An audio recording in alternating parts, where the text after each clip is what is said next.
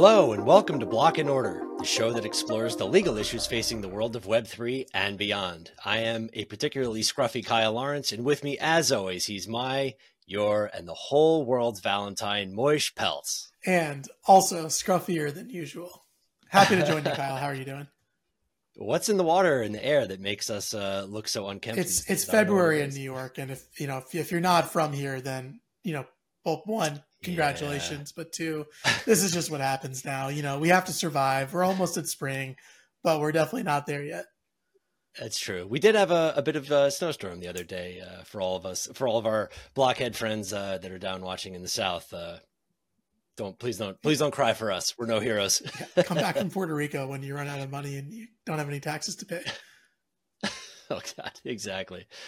Well, Moish, with the weather shenanigans out of the way, why don't you lead us off with the top of the order? All right. Well, our first topic for today is the announcement that GoDaddy has partnered with ENS, Ethereum Name Service.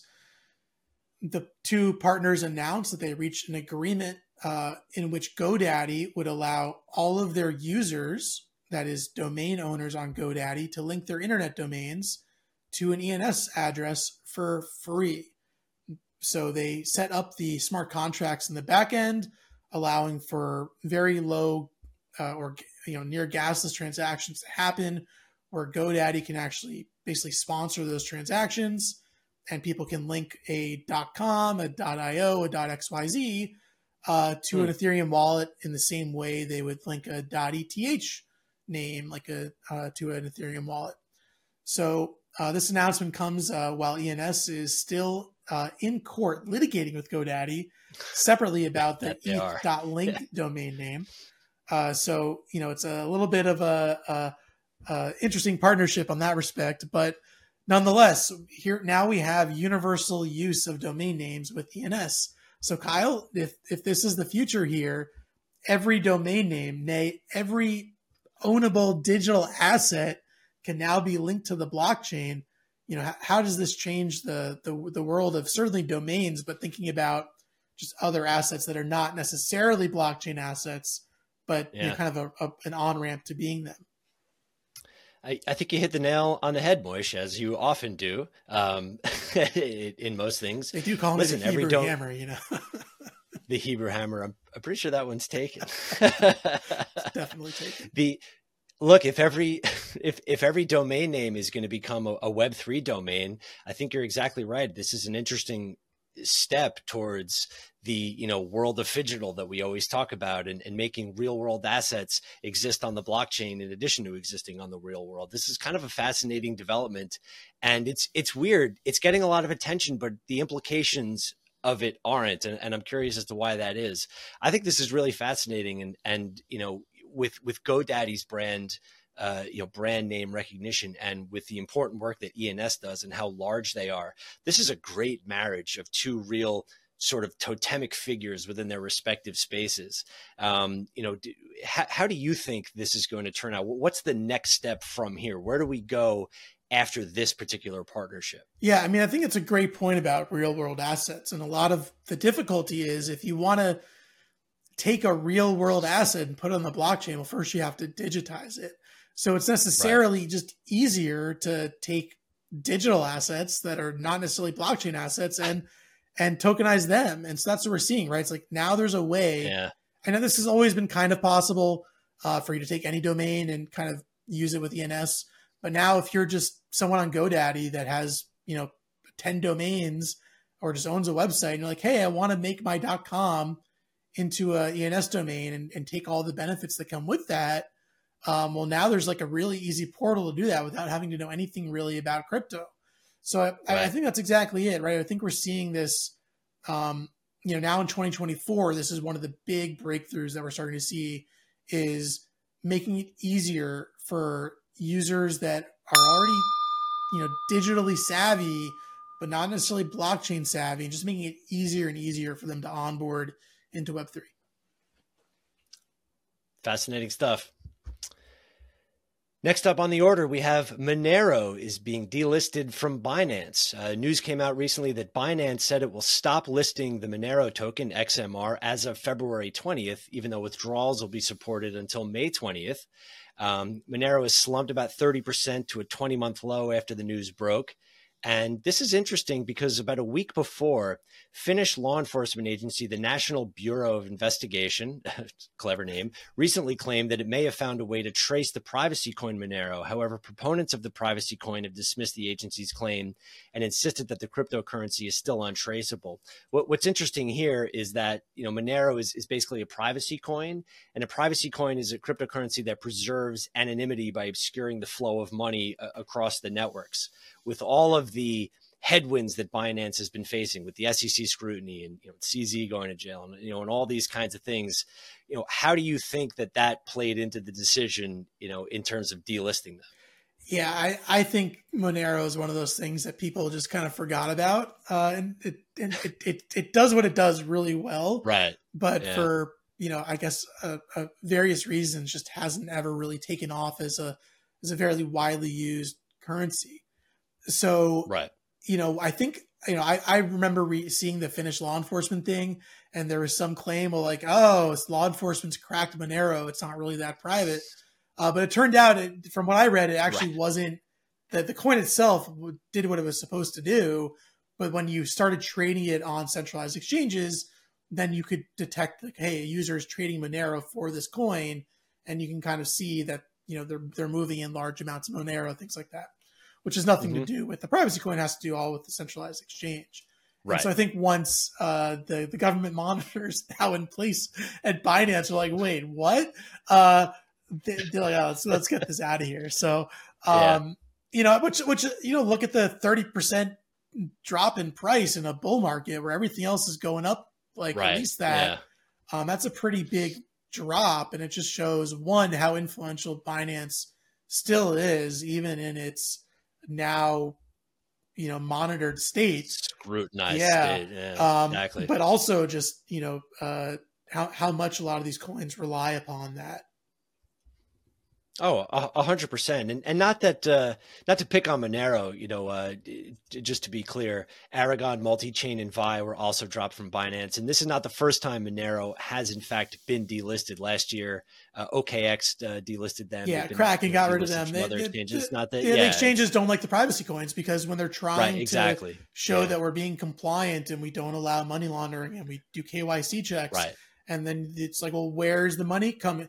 But, you know, look, I think when you look about, when you think about the ideals of personal privacy and financial freedom and all these great things, that's what Monero stands for.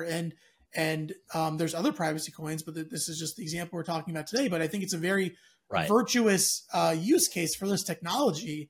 But I think just the way the regulatory environment is now, it's just not welcome, which is a little bit concerning, right?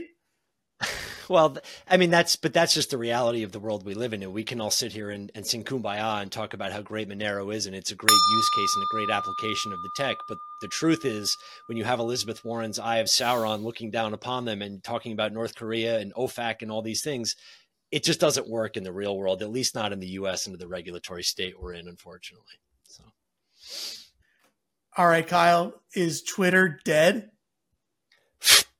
Dead is Dillinger, Moish. You heard it here first on Block and Order. This is it. This is the last day of Twitter. There's no more. And yes, I'm calling it Twitter. I'm not calling it X because X is a stupid rebrand. It's a stupid name. Twitter is done. That's it. How do you really feel, Kyle? Look, I think Farcaster is the first app that we've seen that has a legitimate case that it will dethrone Twitter. It's generated a lot of buzz this week after the launch of Frames. And if you don't know, Frames is a feature that allows developers to add mini apps into users' posts or casts, which is a way better name than tweets. I mean, Farcaster cast, like, really is. They've nailed it, right? But I mean, you think about a Twitter tweet and the idea that within that you could build an app that's dynamic, programmable. You could put things like polls, which I guess Twitter has, but you can also put things like dynamic blog posts. You can allow people to mint NFTs. You can play mini games, whatever you want. It's a little frame where you can program anything. I think it's incredible. I think Farcaster's the first or one of the first, you know, real Web3 products that has also made it a really amazing onboarding experience for Web2 users. You can download it on the iTunes App Store. You don't need to know anything about crypto to use it. And the frames things are incredible, right? So you're seeing at the beginning of this year, they had something like 5,000 or 6,000 daily active users. And a few weeks later, they're almost at 200,000 users, which is insane growth, right? That's massive. Yeah, it's enormous. I don't think people realize just how big of a jump that really is. And you nailed it. You know, you're talking about Twitter and how they manage what you post. And in reality, they're the gatekeepers. They control that entire process. They control what it looks like. They control its functionality and how it operates. With Farcaster, doesn't do that. You basically control every aspect of it. And it sounds cliche. It may sound like a platitude to some, but in reality, this is what Web3 is all about. We talk about freedom and the, you know, decentralized platforms and whatnot. This is it. I mean, you're seeing it unfold in real time. I love this. I think this is fantastic. And not just because I hate Twitter. Yeah. And you're seeing, like, look, when Farcaster goes down because they have too many users trying to onboard, there's still an underlying protocol. Amazing. It's like Dan Romero, the CEO of Farcaster, is saying, hey, go use one of our competitors. Like, here's how to onboard to them. So it's incredible. And it's that portability of user data, of user experience. If you don't like Twitter, you can't take all your tweets and your timeline and go elsewhere. Your whole social network, just like in Facebook, just like in all these other, like, closed-end social media platforms, is stuck on that platform. But this is a complete, this flips the model, right? It's all public data. And if you want to go to a different client, you don't want to use Farcaster, you can use something else. Now, I do think that makes a kind of a scary point, which is, like, all this data, once you put it out there, is, like, kind of out there. So I think, you know, we got to also think about, like, the user privacy, data retention policies, things like that. Is you know, there might be downsides there, and maybe nobody cares, but you know, there's definitely pros and cons to both models. Sure. That's a tomorrow problem. Come on now. Before we go on to the next topic, can I ask you a question, Moish? Anytime, Kyle. What was a dumber rebrand? Twitter to X or HBO to Max? Oh, those are both two really dumb rebrands. Insanity. Oh, man. Yeah. I don't know. I got to go with Max because HBO always stood for, like, prestige, the best. When you turned on 100%. HBO Sunday night, you knew you were getting the primo A+, like, gold content. And Twitter was always like a dumpster fire. So, like, you know, but X, yeah, I don't know. I have to agree. Thank you for indulging me. But, you know, X.com, fun fact, is one of only 3 single-letter .coms in the entire world. What are the other ones? I don't know. I think there's 3 of them. Oh, I don't know. It sounded good. There's 2 more. Have you ever heard of the Seattle 7? That was me. 6 other guys. All right. Time's a wasted. Prometheum, everybody's favorite, officially FINRA licensed exchange, recently announced that its first product is going to be, drumroll please, Ethereum, in the first step in an attempt to create a regulated path for cryptocurrency. The company's executives say the firm will follow with a number of other tokens before launching its trading operations, targeting other coins in the second quarter of 2024. And just for a little bit of background, Prometheum had received regulatory approval in 2021 to operate as an alternative trading platform, similar to a stock exchange, where users can buy and sell securities. That's an important distinction. The company went on to gain real widespread acclaim last year when they announced the first of its kind approval from FINRA, the Financial Industry Regulatory Authority. The industry that basically oversees SEC registered entities.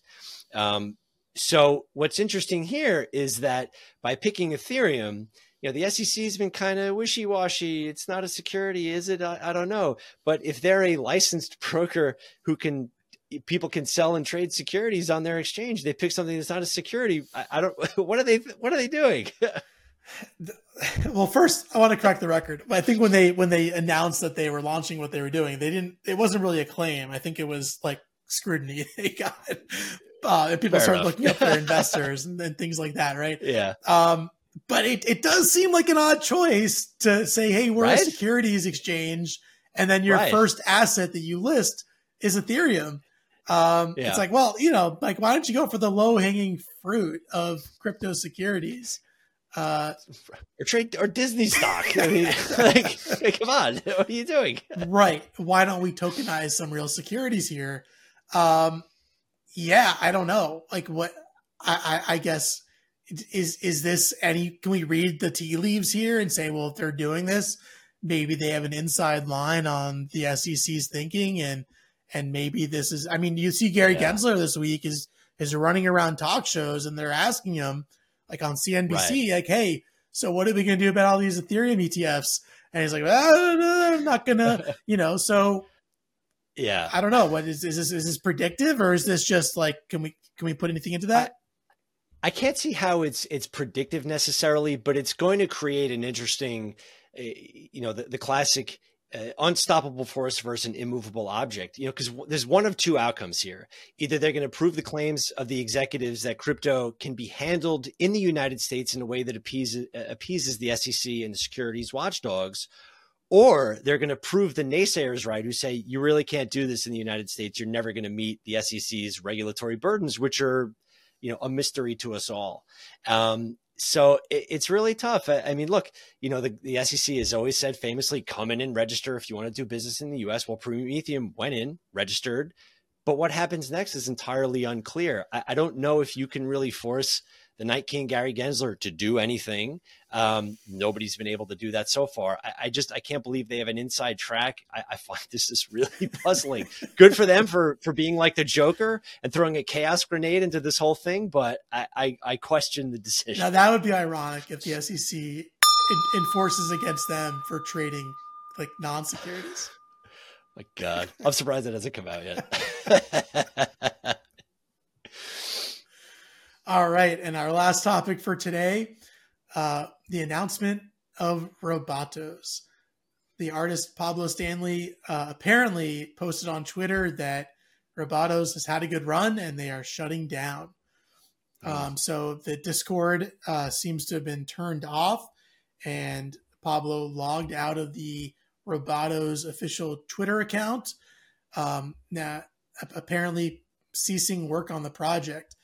This was a project that launched in August of 2021 and was near and dear to my heart, as I had one of the little Robotos, which we're going to put up on the screen here. And I'm a little sad that it's now gone. But, you know, apparently ran into problems with the, you know, his ability as an artist to manage his artistic vision, and also to run an NFT project with, I'm sure, very demanding users in the Discord server asking for updates consistently. And, you know, Kyle, we've seen projects that have sold. We've seen projects that have just like completely shut down or rug pulled. But this is kind of a new one where the artist is seeming to support the IP and the vision in some respects, but he's refusing to sell. You know, what do we think of this approach? It's interesting. I'm not quite sure what to make of it. I mean, we're basically just speculating at this point. There seems to be, just trying to read between the lines, you know, lack of creative control. The idea that if he were to continue down this path, he would lose control of his own IP. I know a lot of artists, and we represent a lot of them, who struggle with that idea. They still want to maintain the integrity of what they're doing. You know, it's interesting. It's, you know, where does that line get drawn? You know, does he owe some kind of duty to, you know, to this project? You know, I mean, that's his art. I mean, basically he could do whatever he wants. Who are we to sit here and you know, pontificate as to what that really means? Does he owe a duty to people like you who own these assets, or the other people on the platform? I mean, maybe not. I don't know. But, you know, like, nobody knows who Banksy is. And it's like another thing. Like, does he owe a duty to the American public? Is there a public trust component that Banksy owes us, that he has to do what he or she does? You know, it's just, I can kind of wax poetic about this for a while, and I'm not really sure what side of the fence I land on, to be honest with you. Well, yeah, it's an interesting way to think about it, though, right? Because if you compare Pablo Stanley, who is both the owner and the primary artist of the project, to you know, some of these other projects where there's a team, but they're a business team and they hire artists mm-hmm. off Fiverr or wherever else. You know, there's, well, like, yeah, we don't care. We'll sell the project. We hire people to make art. Company owns art. Let's sell a company. Who gives a crap? Here you have an artist that put blood, sweat, and tears into making these cute little robots and pets and the whole universe of things. And they wanted to do a TV show and all these aspirations. And he's like, look, we ran through our pot of gold and it's not viable artistically or financially. So let's move on. It's hard to say, well, like, no, you shouldn't do that, Mr. Artist. Right. Exactly. Yeah. Interesting to see if more comes out about this or if Pablo comes out with any more information. I'm sure he'll be asked, but curious. Yeah. Curious love to hear the inside scoop. Yeah. All right. Thank you for joining us on our 8th episode of Block and Order. Don't forget to like and subscribe to our channel if you like the content. Please drop a comment if there's a specific topic you'd like us to cover. And also, please subscribe to our socials. Links are down in the show notes. Please note that Block and Order is meant for informational purposes only. It is not intended to be legal or financial advice. If you're going to take the plunge down the rabbit hole, please consult your own attorney. The hosts and guests on Block and Order may hold cryptocurrency and probably an irresponsible amount of NFTs or other digital assets from companies that may have been mentioned during the programming. Possession of these assets does not in any way constitute a professional endorsement, legal advice, or financial advice in any way. A special shout out to producer Abby. Without her, this show would absolutely not be possible. So on behalf of Block and Order, I am Kyle Lawrence. And I am Moish Peltz. All right, take care, everybody. Thank you.